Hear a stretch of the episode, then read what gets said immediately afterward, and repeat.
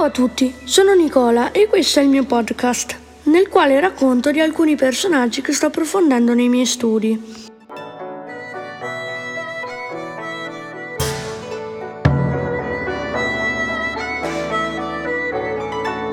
Oggi parleremo di Platone.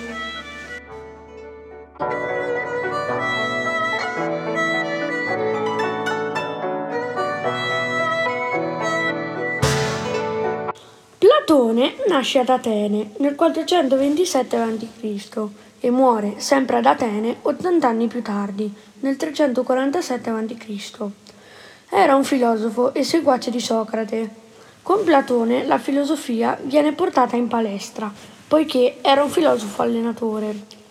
Come il maestro Socrate faceva il gioco della domanda e risposta e allenava i ragazzi che entravano nella sua palestra sia dal punto di vista fisico che da quello mentale, attraverso il dialogo.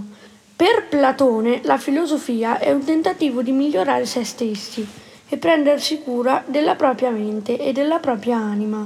Fra i molti scritti di Platone, soprattutto scritti sul suo maestro Socrate, che non aveva lasciato nulla per iscritto, troviamo il mito della caverna, nel quale si racconta di uomini rinchiusi fin da bambini in una caverna con alle spalle un muro e una luce lontana che proietta ombre sul muro.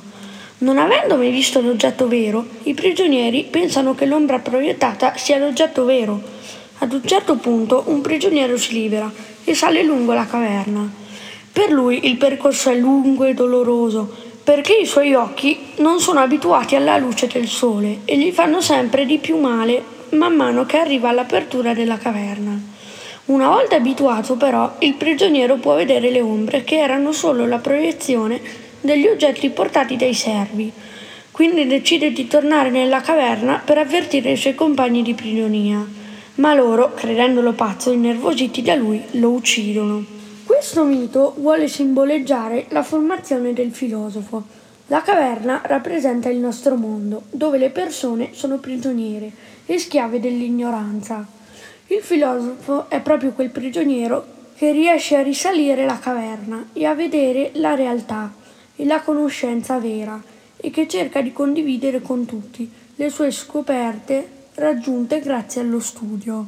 Per Platone il filosofo è qualcuno che ama il sapere, in generale che ama. Nei suoi scritti si può leggere anche il mito di Eros, che ci riporta il concetto di amicizia, che per lui era decisamente superiore a quello di amore. Tuttora si parla di amore platonico per simboleggiare un sentimento molto forte, privo di parte fisica.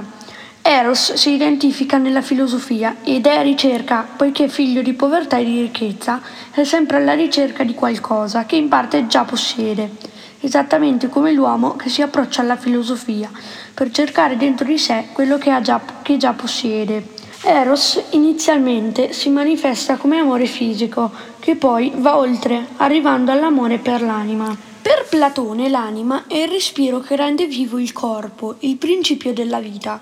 L'anima per lui è immortale e dopo la morte passa in un'altra persona. Per voi ascoltatori è lo stesso? Platone spiega anche che l'anima è divisa in tre parti, come un carro alato. Una parte è il guidatore, l'auriga, io che guido il carro. Una parte è un cavallo nero, che è ciò che desidero moltissimo e che mi tira verso terra. Una parte è un cavallo bianco, che è ciò che mi fa bene e che mi traina verso l'iperuranio, dove l'anima ha visto le cose perfette che sono le nostre idee. Per Platone, la realtà in cui viviamo è fatta dalle coppie imperfette delle idee, che appunto sono perfette e stazionano nell'iperuranio. È importante prendere le decisioni sapendo della presenza di queste tre parti che guidano il nostro pensiero e fare la cosa giusta per noi. E voi ascoltatori, quando prendete decisioni, vi fate aiutare dalla bigalata di Platone? Con questi spunti vi saluto e vi do appuntamento alla prossima puntata nella quale parleremo di Aristotele.